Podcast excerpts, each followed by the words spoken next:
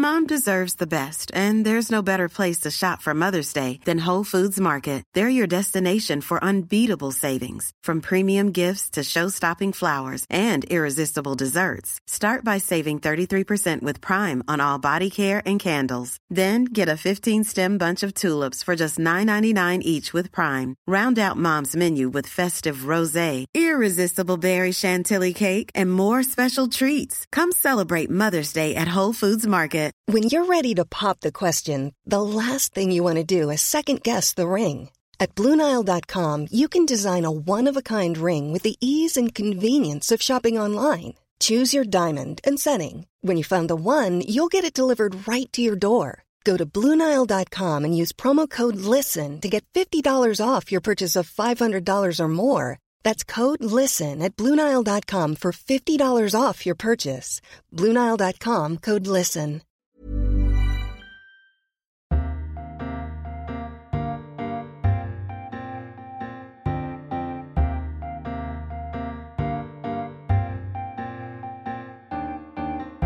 Welcome to a brand new edition of Freedom, Books, Flowers and the Moon, the podcast brought to you each week by the Times Literary Supplement. My name is Stig Abel, the editor of the T L S. Alongside me, well, opposite me, if we're going to be strictly geographical about this, is lover of cheese, hater of the word feisty, the constantly cold Thea Lenarduzzi. Hello, Thea. Hello. Feisty's a flashback. Do you know what it was? I overheard someone say feisty. I thought, oh, Thea doesn't like that word. So I have, I've, I've, I've internalised it. Yeah, it, yeah. Exactly. Uh, now, listen, Thea, over the last three weeks, in an incredibly complicated fashion, we've challenged listeners to review us on iTunes because we want to be more visible, and so are attempting to game the system in a shameless but still bookish fashion. So we've asked people to review these things in a variety of literary styles: haiku, hard-boiled, Shakespearean soliloquy and limerick. You did limerick last week, didn't you? We did, yes. And Lucy did a limerick. Yes, on the spot. Very good. Was it really on the spot? More or less. More or less. Okay, let's not ruin the magic. People have been offering their efforts. Some are really good. So here are a couple of highlights. Are you ready? Chen Rupeng from China decided to combine haiku and hard-boiled fiction to give us collapsed into a sofa, folded like the T L S, chewing gum, a crime. Very well punctuated. This one is incredibly... I really like this one. Metanoia thirty-three from the U S has brilliantly taken a poem by Wallace Stevens as his inspiration. Stig and Thea alone still walk in dew, still by the seaside mutter milky lines concerning an immaculate imagery. If you say on the Hope Boy man is not enough, can never stand as a god, is ever wrong in the end, however naked, tall, there is still the impossible, possible, Freedom, Books, Flowers and the Moon, the podcast who has had time to think enough, the central podcast, the human globe, responsive as a mirror with a voice, the podcast of glass, who in a million diamonds sums us up. Wow. That's, of course, a version of Asides on the Oboe by Wallace Stevens. So, in honour of Metanoia thirty-three, that evil genius, the challenge this week is to adapt any piece of literature of your choice and turn it into a review of this podcast. In the beginning was the pod, and the pod was with God, and the pod was Freedom, Books, Flowers and the Moon, for example. That was Genesis. Very bold. Yeah, no, I thought I'd you know, go hard or go home on that sort of thing. Uh, actually, starting with a Wallace Stevens poem is an extraordinarily literary and recondite way to begin, don't you think? Absolutely. Coming up on the show, we look at the early life of the world's first computer programmer, the woman who took the concept by Charles Babbage of the analytical engine and foresaw its full potential, Ada Lovelace, née Byron. Miranda Seymour has written a biography of her, which is extracted in the T L S. In three years' time, this podcast will be brought to you via a headset, via which we will all appear to be sitting in the same room, no doubt with Thea shivering slightly in the corner. Or will it? Just how seriously should we be taking the virtual reality revolution? Tom Rackman has the latest. And continuing his occasional series of reports from the death row frontline is the utterly admirable Clive Stafford Smith. This week, in the paper and on here, he tells the story of the man who, after twenty years of nearly being killed by the U S state, finally won his freedom. Mother Teresa even features.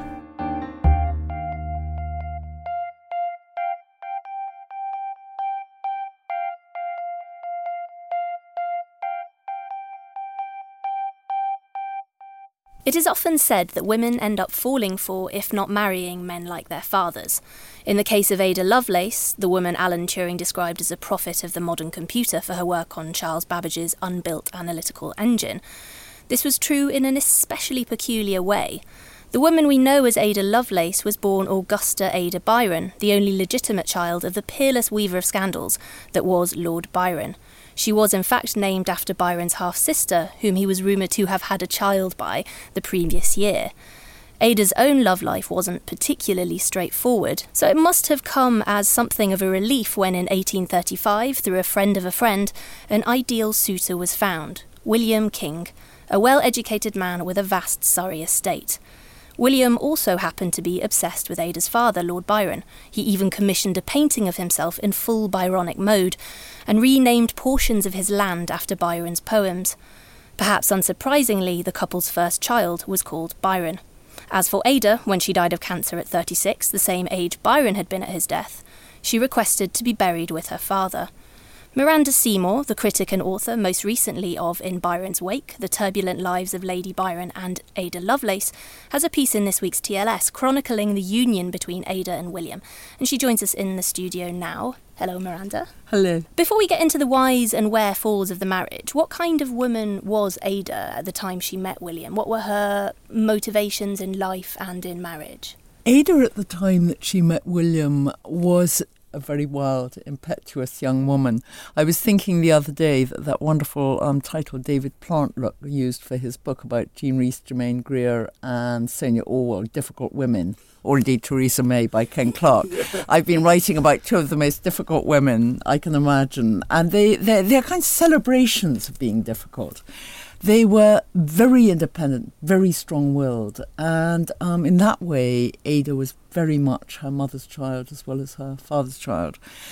I don't think there is any sign at all that Ada was in any hurry to get married. She had attempted an elopement when she was about fifteen, following a very tragic three years of semi-paralysis when she'd been confined to her bed. And to me, it seems very understandable that having been kept in this position of just being completely homebound, often in tears, being forced to do her history lessons, lying in bed with a pencil, and she could go, only go out in a wheelchair. She then went a little wild and ran off with her shorthand tutor. And after that, which was rather firmly sat upon by her mother, but did actually reach America and got into the New York oh. Times there, where they were talking about the scandalous daughter of, of Lord Byron. So I think if one thinks of that and the mother's anxiety uh, always about Ada's reputation as a Byron, it's pretty clear to me that the impetus was always coming from Annabella. But the interesting thing is that Mary Somerville, who was teaching Ada maths at the time and was probably the most brilliant mathematician. Mm, very high-profile tutor. Very. Well, yeah. Ada was remarkably lucky in her tutors. I mean, she had Mary Somerville and then the marvellous William de Morgan, mm. who did differential calculus and was a very funny, charming, beguiling man. Presumably a pointed choice then to have a female tutor after yeah, the after the yes. young student. Mary Somerville, who had been teaching Ada mathematics, was very close to Lady Byron. And I think she probably was made aware of Lady Byron's anxiety um, about finding an appropriate husband for Ada. And it was Mary's son, Vorontsov Grieg, wonderful name, but his, his father had been in the um, Navy and gone out to Russia, and had um, Vorontsov's godmother was a Russian, so hence this extraordinary name, very unlike the Somervilles. Vorontsov had been at Trinity with William King, and when William arrived back in England in eighteen thirty-three, that's two years before he marries Ada, um, Vorontsov met up with him and was very, very struck, A, by his um, intelligence, his interest in science, his his good humour. He just seemed a very agreeable young man, although eleven years older than Ada. And very intriguingly, apart from being thought to be very rich, although there's quite a complicated story attached to that. He was, uh, as you said, absolutely besotted by Byron. And one of the most curious moments to me was looking at a map in the Surrey Woking History Centre, which is where all the papers of the King family are kept, and seeing this little map where he'd painstakingly inked in all the old fields and called them Child's Field, Harold's Meadow, Corsair Patch. Is that um, is that creepy? I, I, I'm trying to work out how creepy is yeah. this, that if you love Byron as a poet, that you are therefore attracted to his daughter, almost like a collector. Yeah, or, or was it? Was it more? Is it more natural than that? Or am I being? I, incredibly I, I would agree with you, Stig. I think it is a little creepy. Ada was like a kind of trophy yeah. that um, Lord King could not resist, and he was bewitched by that, evidently. And the fact that he'd actually had himself painted in what um, Ada incorrectly called his Albanian costume. It was actually done out, out in Ionia, but it was definitely done as a kind of homage to Byron.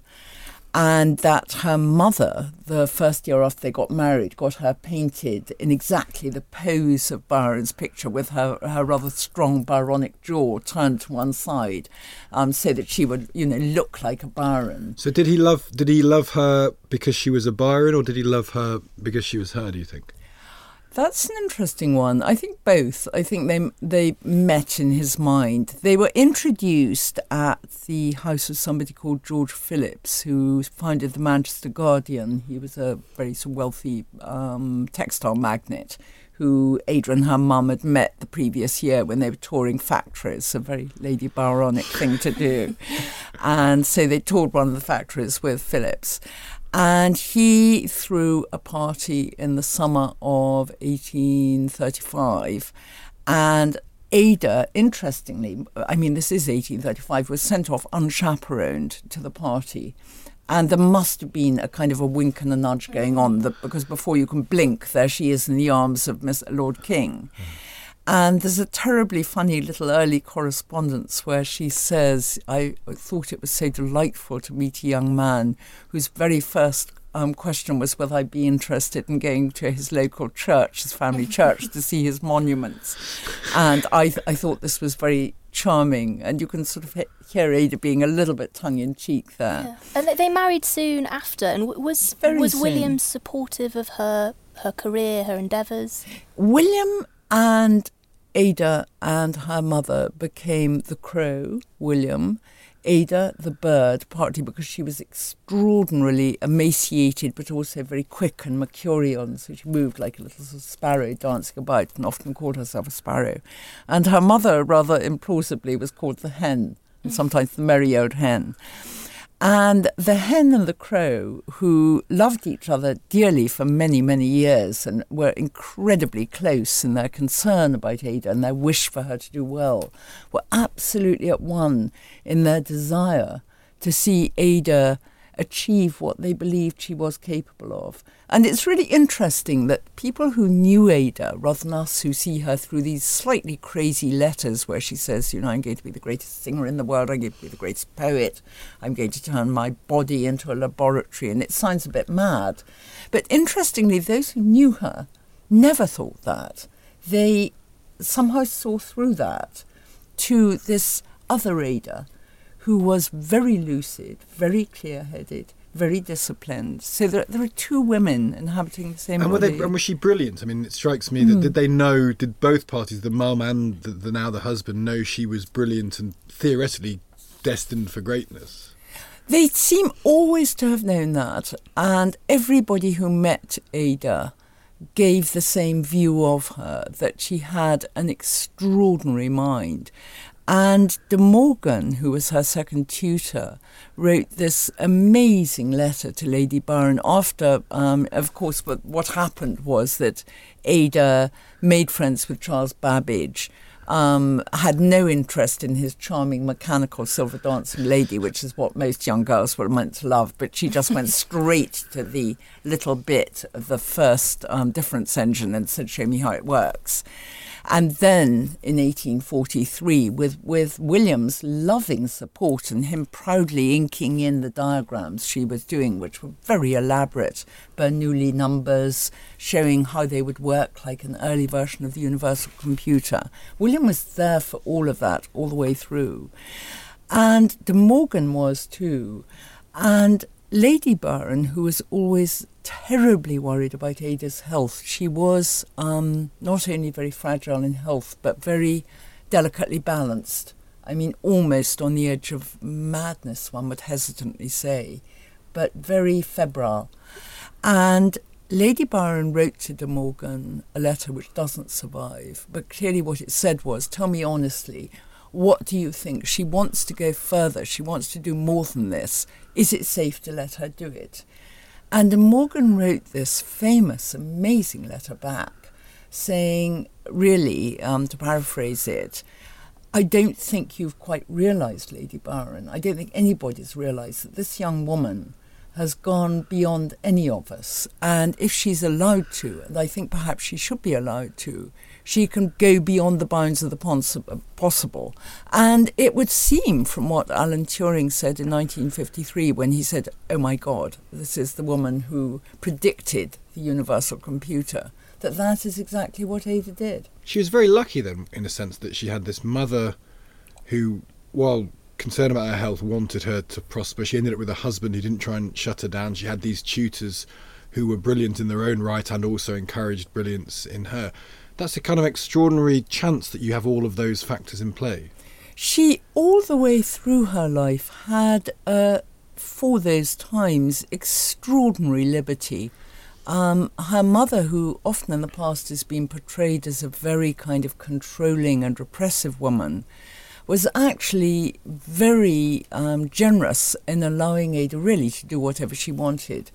And William was extraordinary in that where most husbands would have flipped their lid at the idea of their wife going off, you know, riding with strange married men in Hyde Park, which definitely wasn't done at the time, and going to stay at an incredible place called um, Fine Court in Somerset, where um, a wonderful man called Andrew Cross was doing electrical experiments.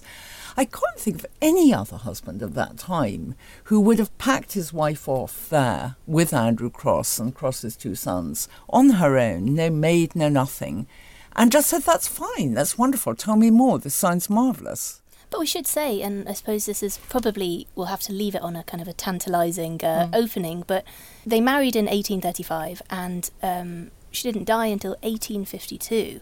So it wasn't all plain sailing from, from the marriage on. It wasn't, you know, the start of a particularly sedate life for her, was it?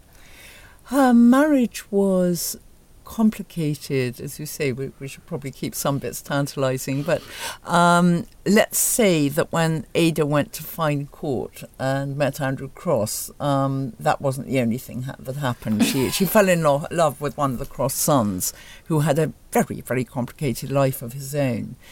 And then what happened, which was the undoing of poor Ada, was in part to subsidise her husband's increasingly delusional building projects. I mean, he, he really saw himself as the Pugin of the time and was building these wilder and wilder buildings, but without Pugin's commission. It was just him doing it, usually with Lady Byron's money and then with his own money.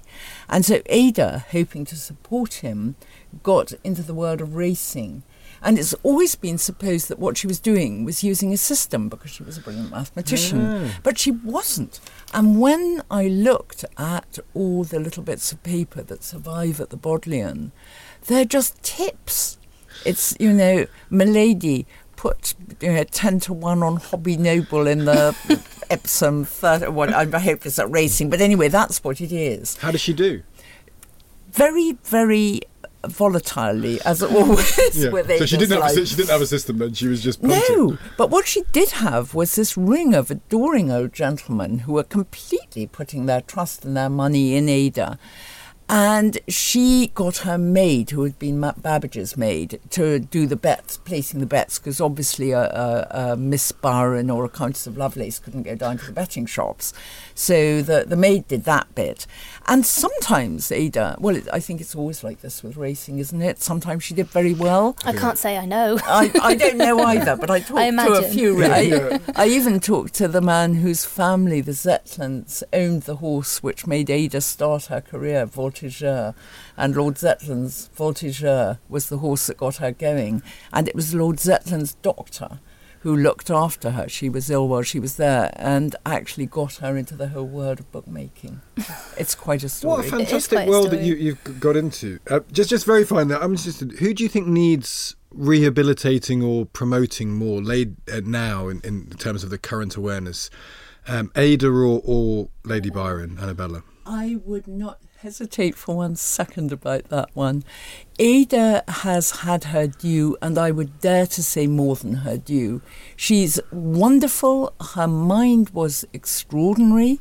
She did predict the universal computer, but she didn't make it happen. It would have happened anyway. It's just extraordinary that she foresaw it. And we now have an Ada Lovelace Day. We have an Ada Lovelace College. I mean, there's nothing that we don't have. Lady Byron, at the moment I started writing this book, was still being seen as she was perceived um, ten years after her death, which was as lower than the lowest street walker in the darkest corner of the Haymarket, which was what the gentleman of Blackwood said she was. And she's remained in the doldrums ever since. And she was, in fact, um, really, I think, one of the most significant philanthropists and reformers in Victorian England. She changed the whole school system. She improved the penal system. She made many of the lunatic asylums, sorry, the asylums that were then still very cruel and keeping people in cra- chains on the floor. She organised a new system. And I think that she was, as I said at the beginning, a very, very difficult woman. I don't know that I would have relished her as a mother, but utterly admirable. And your book is going to rehabilitate her? I very much hope so. Miranda Seymour, thank you very much indeed.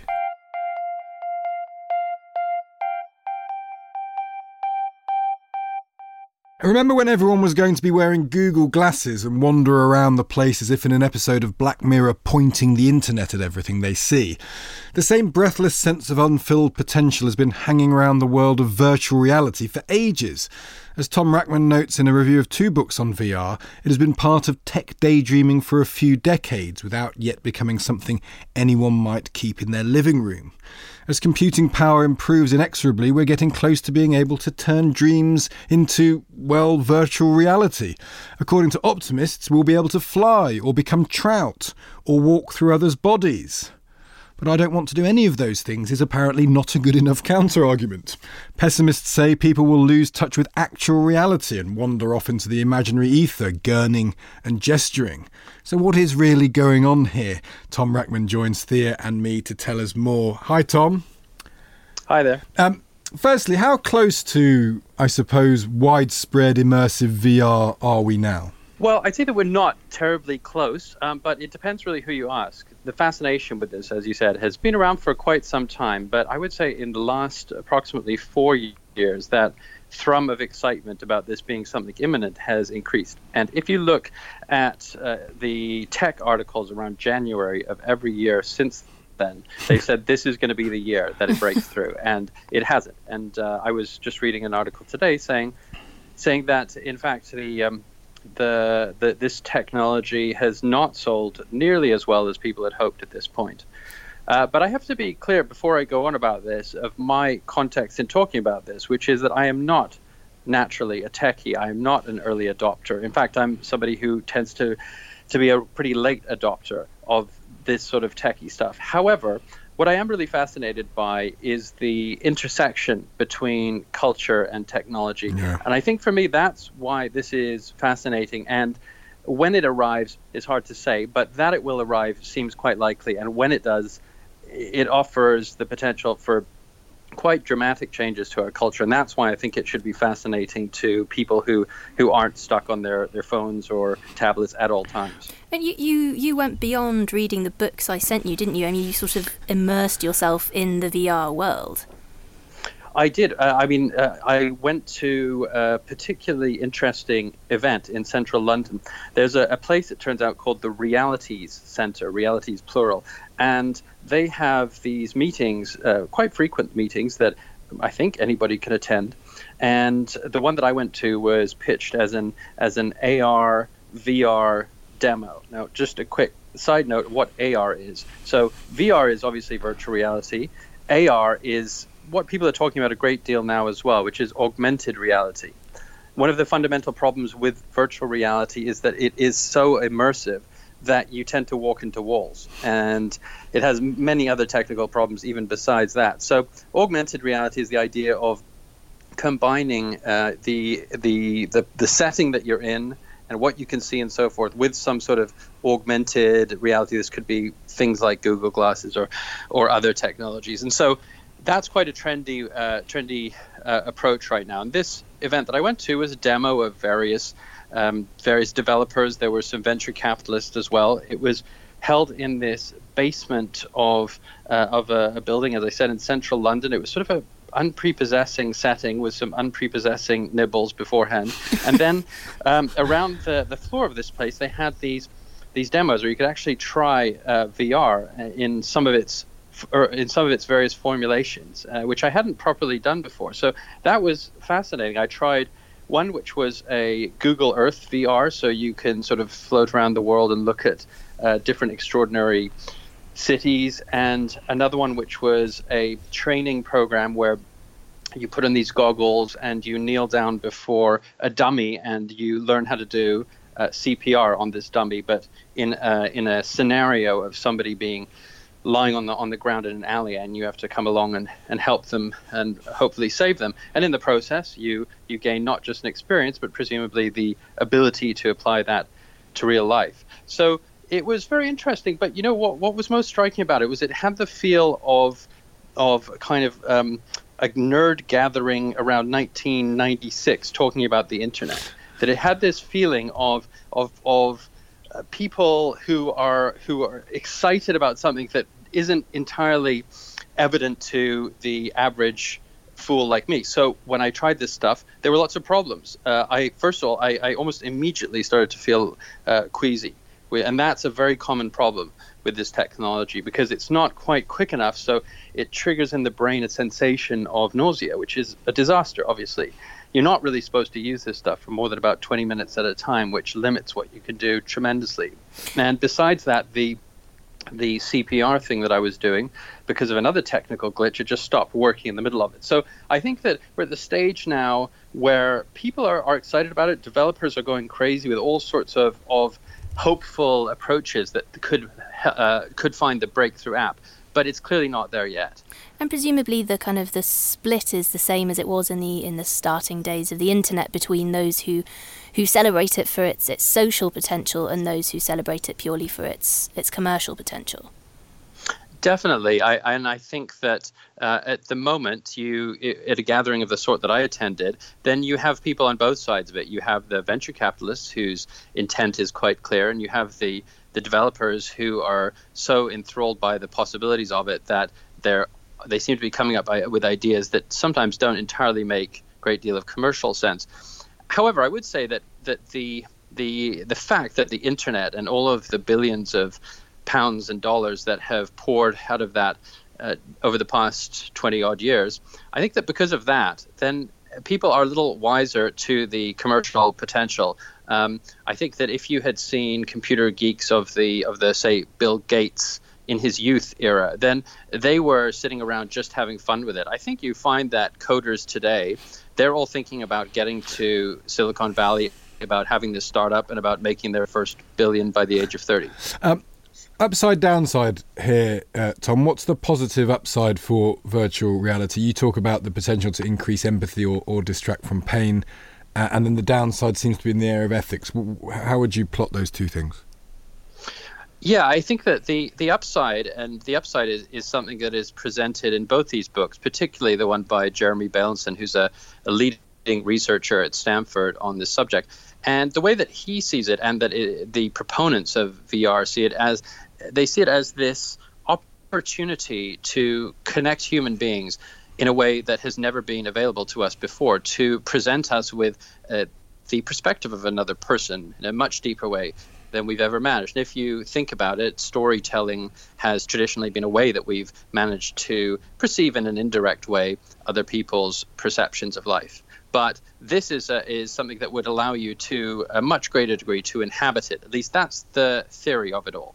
So that's one possibility that is uh, on the upside. Another upside of it, and this is already going on, is training. That it is extremely useful in training people, especially for Uh, for activities that are very, very dangerous. So if you are unable to or too afraid to leap out of a plane with a parachute, for some reason you need to do that, or you need to, that training, then you can learn all of those skills uh, without risking your life beforehand. And it's the same uh, for surgeons and for, for other sorts of um, uh, instruction like that. Additionally, it's of it can be of great value, it seems, uh, to the medical community, uh, to patients, I mean, um, because it has already been used to help burn patients, for example. To they put on these goggles and they, they engage in a game called Snow World, which um, which transports them to a setting that is somehow much, much calmer and much less um, horrific than the terrible treatments that they, they would be going through at that same time. The downside uh, are numerous, and I think that um, that they're they're very evident, not just from one's imagination, but also from so many sci-fi movies and, and stories of the past. The the, the fear is, uh, on a basic level, that people would become so addicted, that this would become such a seductive uh, medium that people would would just give up on the real world and choose the, a virtual world instead. But there are some more specific concerns as well. There's one that is is alluded to by Bailenson and, and I felt brushed by a little bit in his book uh, that seemed quite scary, which is that his argument is that an experience in virtual reality is tantamount to a real experience.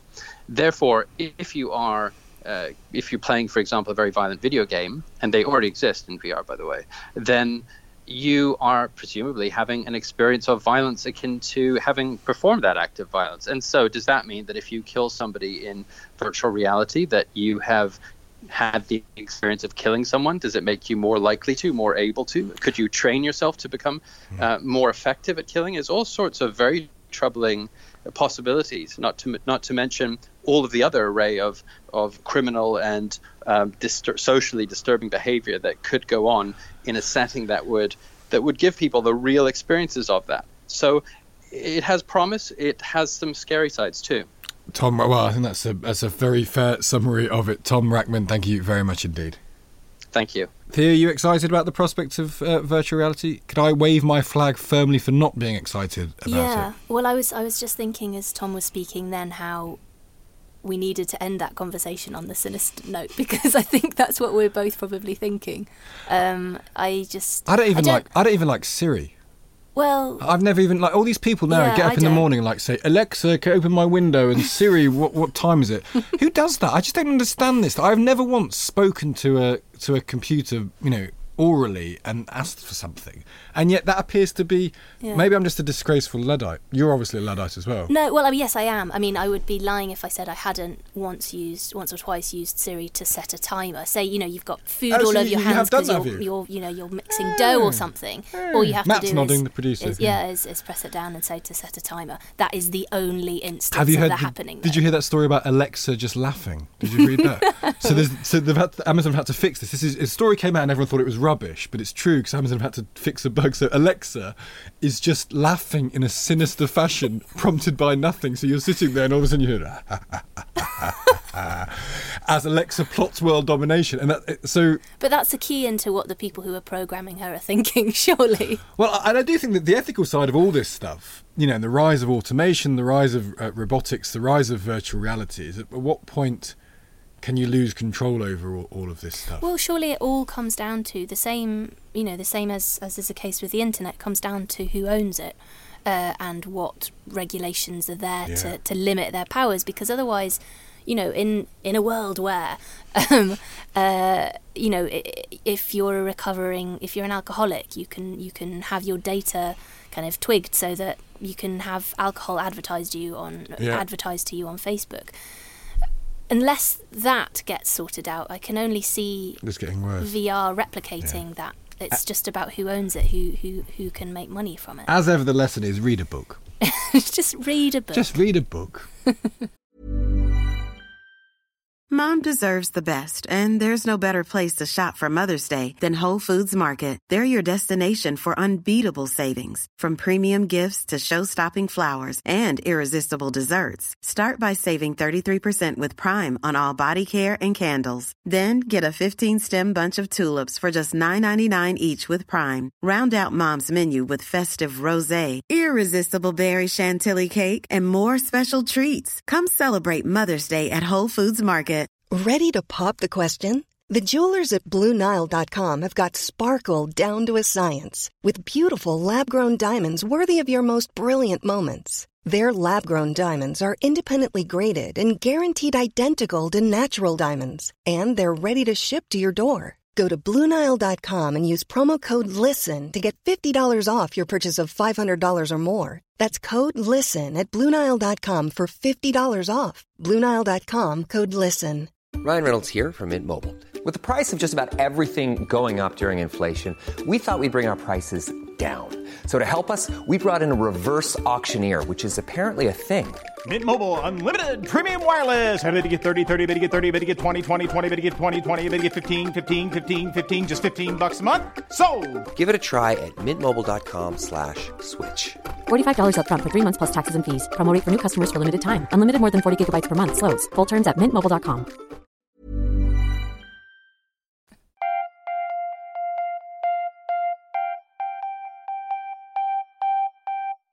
Clive Stafford Smith has spent a lifetime arguing against the death penalty. He often tells stories of despair, sometimes of hope, in the face of the overwhelming power of the state to hold people and then judicially kill them. This week, there is a story of hope, although it comes, as ever with death row stories, with its fair share of angst, anger and sadness, not least because, as with all of these stories, it starts with a crime, in this case a murder. Joining us with the tale of Billy Neil Moore is the lovely Clive Stafford Smith. Clive, hello. I don't think I've ever been introduced with the word lovely before. Oh, I think well, we should edit this out forthwith. The, no chance. The lovely, I'm going to say it again so it can't be edited, the lovely Clive Stafford Smith. Um, let's try and go through this story uh, if we can, Clive. Tell us, go from the, the beginning. What did, this is not a case of, uh, of, of a miscarriage of justice. What did Billy Neil Moore actually do? Billy was in the U S military, and he was married at the time, and he had a small child, and he had signed over his um, money each month to his wife, who then went AWOL herself, leaving him with the child. And Billy was stuck there in Georgia, not knowing quite what to do. Uh, so he and a friend got together, and his friend told them about this guy called uh, Mister Stapleton, who kept his money at his house because he didn't believe in banks. And after a bit of Dutch courage, the two of them decided to go rob this poor chap. Totally justifiably, Mister Stapleton pulled a gun on him and started shooting. And Billy shot him five times and killed him. And for that, he was facing the death penalty very shortly thereafter. And he pled guilty within three months. Uh, a judge who I had uh, lots of dealings with in Georgia, Uh, Judge Walter C. McMillan Junior sentenced him to death, and that's when Billy found himself on death row. And why was it, well, I want to come to, to Miss Judge McMillan in a moment. Why was he not executed um, relatively quickly? Because he he was nearly executed thirteen times, uh, I believe. What what what was the process by which he was he was granted these stays? Well, first, uh, there's the whole U S legal process, which was something that Billy didn't understand, uh, but then neither really did his lawyers, frankly. And Billy thought he was going to be executed when his first date was set, and it was a Friday, I think, and he was sitting there waiting for them to come and get him, and they never did, and that was quite a surprise to him. But over the next several years, uh, every time the state of Georgia wants to move the case along, what they used to do was set you an execution date. And then there was a big old battle, and you had to try and get a stay of that date. And it happened to Billy thirteen times that he came within a whisker of execution back and forth. Tell us what happened with Judge Edenfield, a someone who is uh, sympathetic to Billy and indeed not sympathetic to the idea of the death penalty. He he nearly helped him, but but ended up not helping him.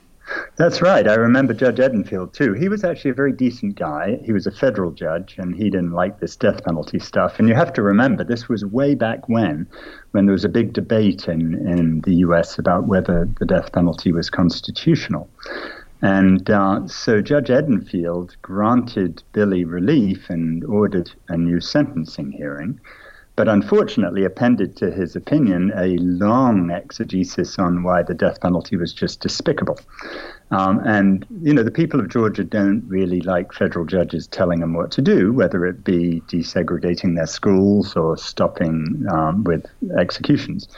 And so the eleventh Circuit Court of Appeals, after Billy had been given, you know, hope in, in life that he was going to avoid being executed, Uh, the eleventh Circuit reinstated the death penalty.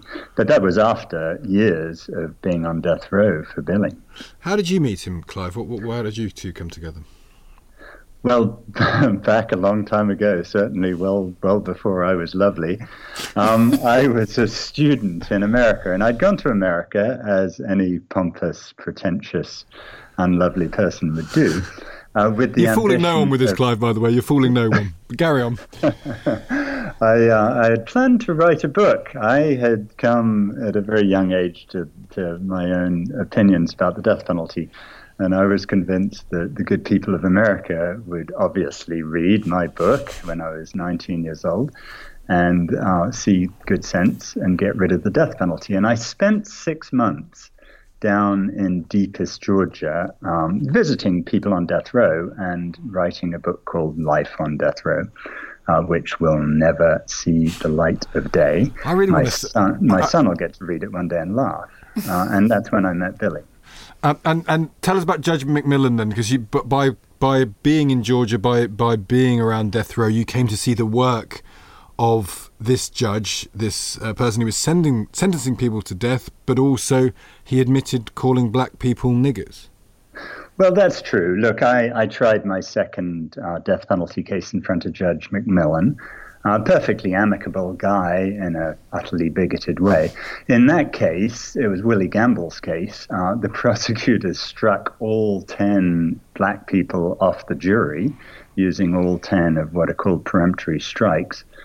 Back in the day when I was young, I was a mathematician, so I whip out my calculator and do Sir Ronald Fisher's hypergeometric distribution and announced to Judge McMillan that the probability that uh, this was happening, you know, by chance was one in ten to the power thirty-five or whatever it was.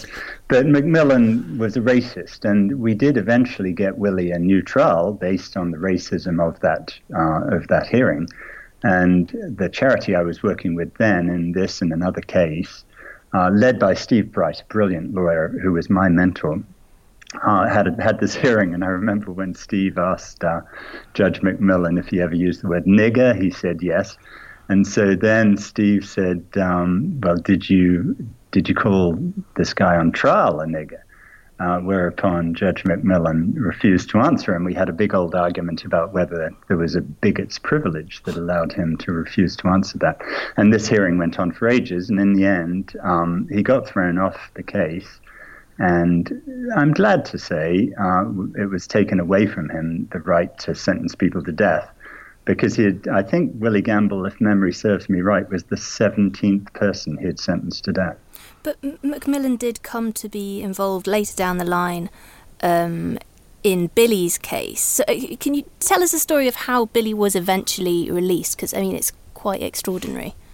Well, it was extraordinary. Uh, Billy got rid of his lawyers early on, um, and he was faced with a police report about his case, which was marginally longer than the whole transcript of his trial.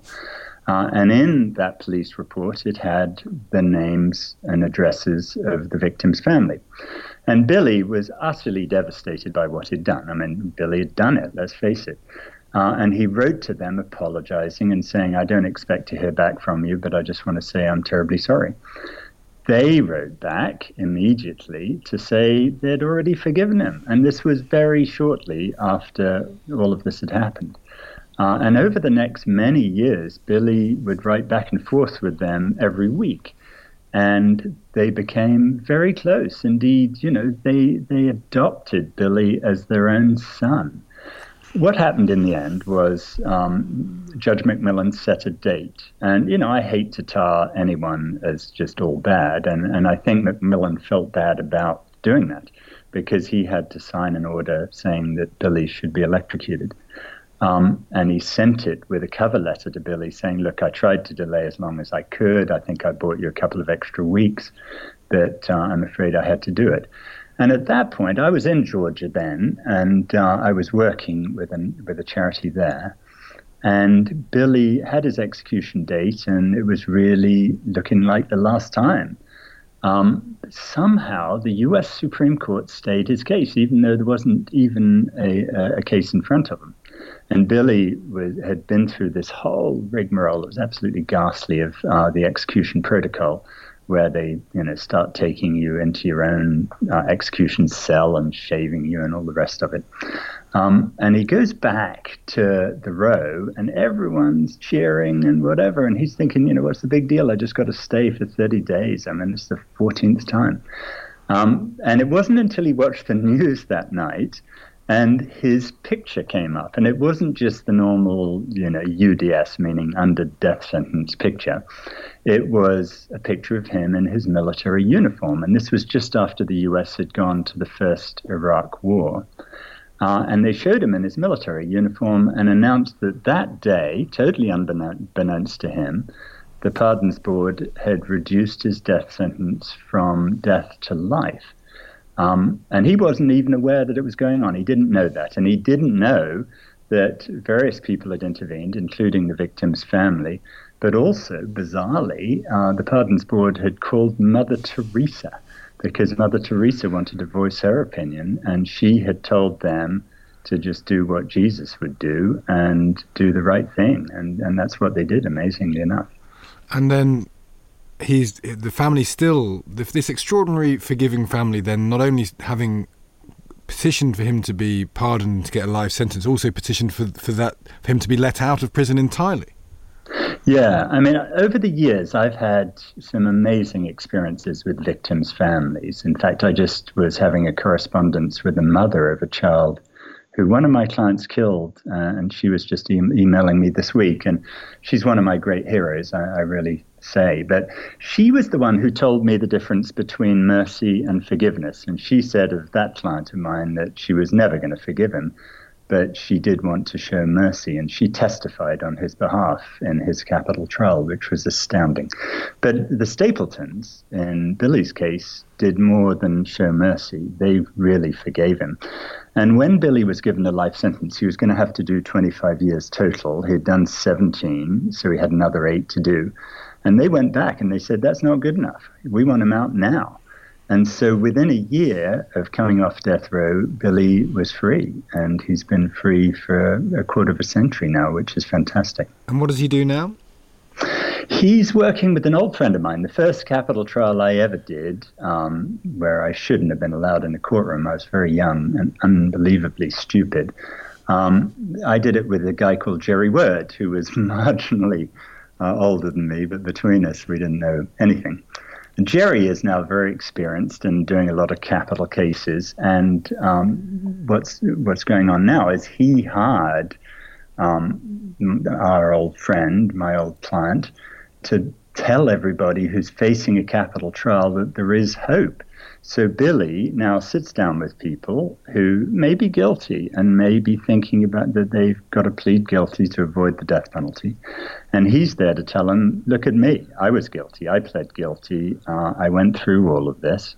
and I've had a life too, and it's been extraordinary. And so Billy's able to do a lot of good on every level. He's still friends with the Stapletons, but he's a minister at the same time, and he also ministers on a legal level to people on death row or facing death row. Unusual though it is for Stig and me, I think we should end on a note of hope. Yeah, I was going to say, what an extraordinary I hate story. To do that. Surely we can be a pessimist. So. No, no, no. Let's let's leave it there. The lovely Clive Stafford Smith. I'm just saying it to annoy you now. Uh, thank you very much.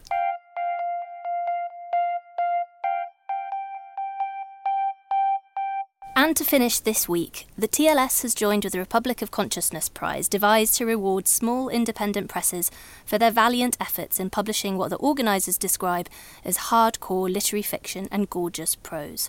With the shortlist already announced and the winner due to be revealed next week, our fiction editor Toby Lishtig caught up with the prize's founder, the novelist Neil Griffiths.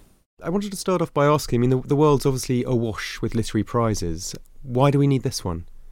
Two reasons. Uh, I think one is that uh, small presses are publishing uh, an enormous amount of great literary fiction, uh, and often the bigger prizes require some investment from them if they get shortlisted. So there is some scepticism as to whether they should in fact enter their books for uh, the major prizes. Well, because it might, may cripple them if they well, have to uh, get I hit mean, with I costs. Think the, I think the, the Man Booker asked for, uh, if you're shortlisted, the Man Booker asked for around five thousand pounds um, towards their marketing costs.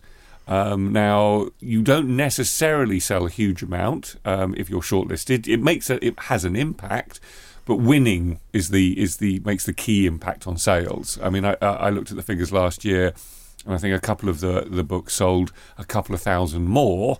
That won't make up your five thousand pounds um, investment into the marketing. So I felt small presses deserved their own prize. But also, what makes this different is that most of the money goes to the press, not the author. So we're supporting presses rather than writers. And what are the parameters of the prize on a literary level? What are you looking for? There is two, really. One is we define small presses as fewer than five full-time employees. We have a kind of creative or artistic principle, which is we want the works to be hardcore fiction and uh, gorgeous prose. And do you think that kind of hardcore fiction's being failed by the main presses then? I mean, are they not producing that kind of thing anymore, or, or, or to, to, to a lesser extent than they used to? I think to a much lesser ex- lesser extent. My, my, I was thinking today that you could, if you were to, if you were reading one book, a, a, a, one one novel a, a week, for instance, um, you could read high quality fiction from small presses through the whole of the year. That's the le- they're producing that level. You could you put all the mainstream publishers together, and you. You you couldn't find fifty-two novels of literary, literary fiction. Oh, and why does that happen? Is it just sort of simple market economics, or, or is it or is it actually more to do with the rise of small presses themselves, of which there are probably more than there used to be? I, my sense is that uh, the economic crash of two thousand seven eight had an impact on what uh, the literary imprints of the big publishers are allowed to do. Um, the as you point out, the market economics don't don't make any sense whatsoever with with with uh, uh, the average sales of literary fiction in a, in a single year um, lower than three hundred um, copies. But that's um, really so, shockingly low, isn't it? Yes, really... and so so and so ha- you know um, how does anyone make any money now? So in a sense, small presses. Sort of taking up the slack and sucking up the loss because they don't have Jamie Oliver or David Walliams to underwrite uh, all their investment in, in literary fiction. How are they funding themselves? I mean, is it mostly just kind of um, cottage industries and, and, and people just sort of? I, I mean, I think I think a lot of them are are, are barely breaking even. Uh, there's Arts Council funding. I think there's a bit of European funding. Occasionally, a book breaks out, which might. Um, uh, uh, underwrite a few uh, commissions, and the prize, because we give our shortlist, us each of our six shortlists get fifteen hundred pounds, a thousand pounds for the press, five hundred pounds for the writer. That thousand pounds is a print run. Fewer than three hundred sales won't make a thousand pounds. So actually, that's in the kind of microeconomics of of, of publishing. That thousand pounds is actually quite a, a lot of money. Let's talk about that shortlist itself. So it's um six books, is that yeah. right? And is there anything you can sort of say about the, them across the board? I mean, obviously they're, they're very different sorts of books, but aside from being hardcore literary fiction written in gorgeous prose, is there a way of characterising the sort of books that have been chosen? I'm not sure there is, well, I have to say. That's probably not a bad thing. Yeah, yeah. I mean, I mean, it, it, I would say this shortlist fell out completely naturally, but we do have sh- two short-form collections, two translated pieces of fiction and uh, two English-language novels. So it's it's unlike other prizes, which don't um, allow for that those different kind of genre. There is there isn't much. I mean, other than it is, they kind of fall under the under the rubric of hardcore fiction, literary, and gorgeous prose. They're fairly experimental, would you say? Yes, I mean we, we we tend to try and privilege things that have some kind of formal invention. Um, so uh, Blue Self-Portrait. Um, uh, uh, it, it, By, by a, Nemi Lefebvre. Yeah, ha, um, published by Les Fugitives, has a street has a stream of consciousness feel to it, um, as uh, uh, and as well has kind of quite high level literary credentials. Um, the, the the the the protagonist is reading the, the letters between Theodore Adorno and Thomas Mann on a on a flight from uh, Paris, from Berlin to Paris, after she's met a pianist who's composing a piece of music based on a uh, portrait painted by Arnold Schoenberg, the composer.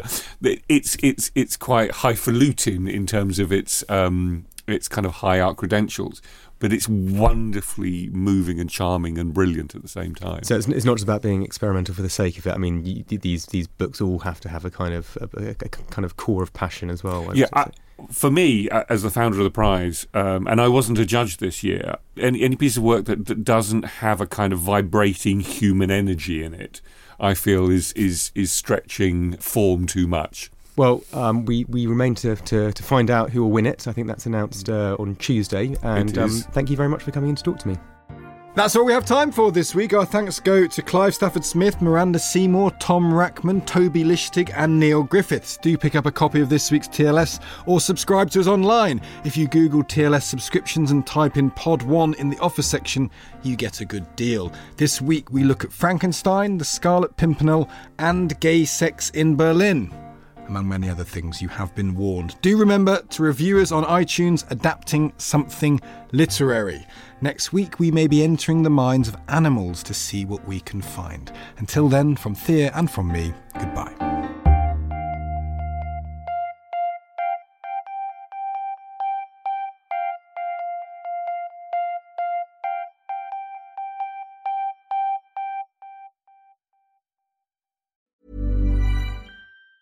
Mom deserves the best, and there's no better place to shop for Mother's Day than Whole Foods Market. They're your destination for unbeatable savings, from premium gifts to show-stopping flowers and irresistible desserts. Start by saving thirty-three percent with Prime on all body care and candles. Then get a fifteen-stem bunch of tulips for just nine ninety-nine each with Prime. Round out Mom's menu with festive rosé, irresistible berry chantilly cake, and more special treats. Come celebrate Mother's Day at Whole Foods Market. Cool fact, a crocodile can't stick out its tongue. Also, you can get health insurance for a month or just under a year in some states. United Healthcare short-term insurance plans, underwritten by Golden Rule Insurance Company, offer flexible, budget-friendly coverage for you. Learn more at U H one dot com.